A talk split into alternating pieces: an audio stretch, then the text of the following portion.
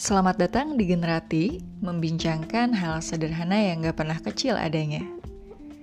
Di episode perdana ini, gue akan membicarakan soal pentingnya mengartikulasikan perasaan, alias ngata-ngatain apa yang kita rasakan dengan tepat. Mengutip apa yang dikatakan Susan David, seorang coach di Harvard Medical School, dia nulis sebuah artikel yang bilang kalau kemampuan kita untuk dealing sama perasaan sendiri itu jadi kunci yang penting dalam leadership. Dia bikin ilustrasi kurang lebih kayak gini.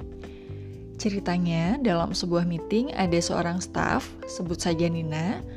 Di meeting itu Nina merasa marah sama rekannya yang terus memotong pembicaraan dia. Nina merasa kemampuannya diragukan di sisi lain, deep down Nina ngerasa kalau omongan rekannya itu ada benernya juga. Karena dulu Nina emang pernah beneran gagal menjalankan proyek yang serupa. Akrabkah sama situasi kayak gini? Entah itu sebagai Nina atau malah sebagai rekannya.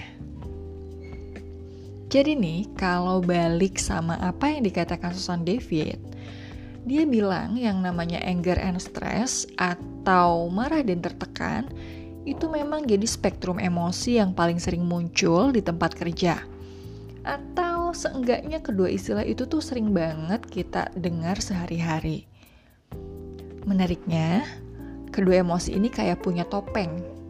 Biasanya nih, kalau kita ngerasain marah atau stres, kita akan cenderung berpura-pura berusaha dulu buat nyari tahu gimana ya cara mengungkapkannya dengan cara yang enak biar nggak ngerusak suasana.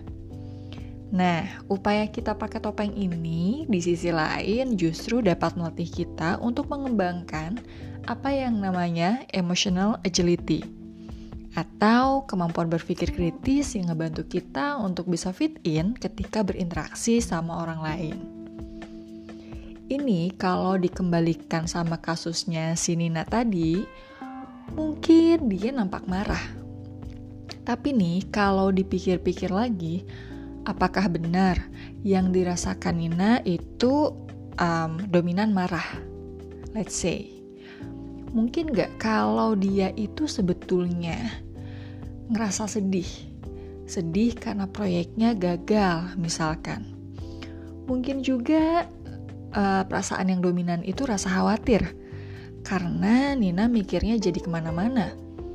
Emang gue gak bisa aja kali ya? Kayaknya gue akan gagal deh. Dan seterusnya.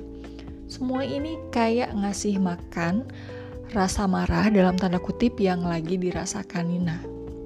So, um, supaya rasa gak enak ini gak tambah besar, jangan dikasih makan.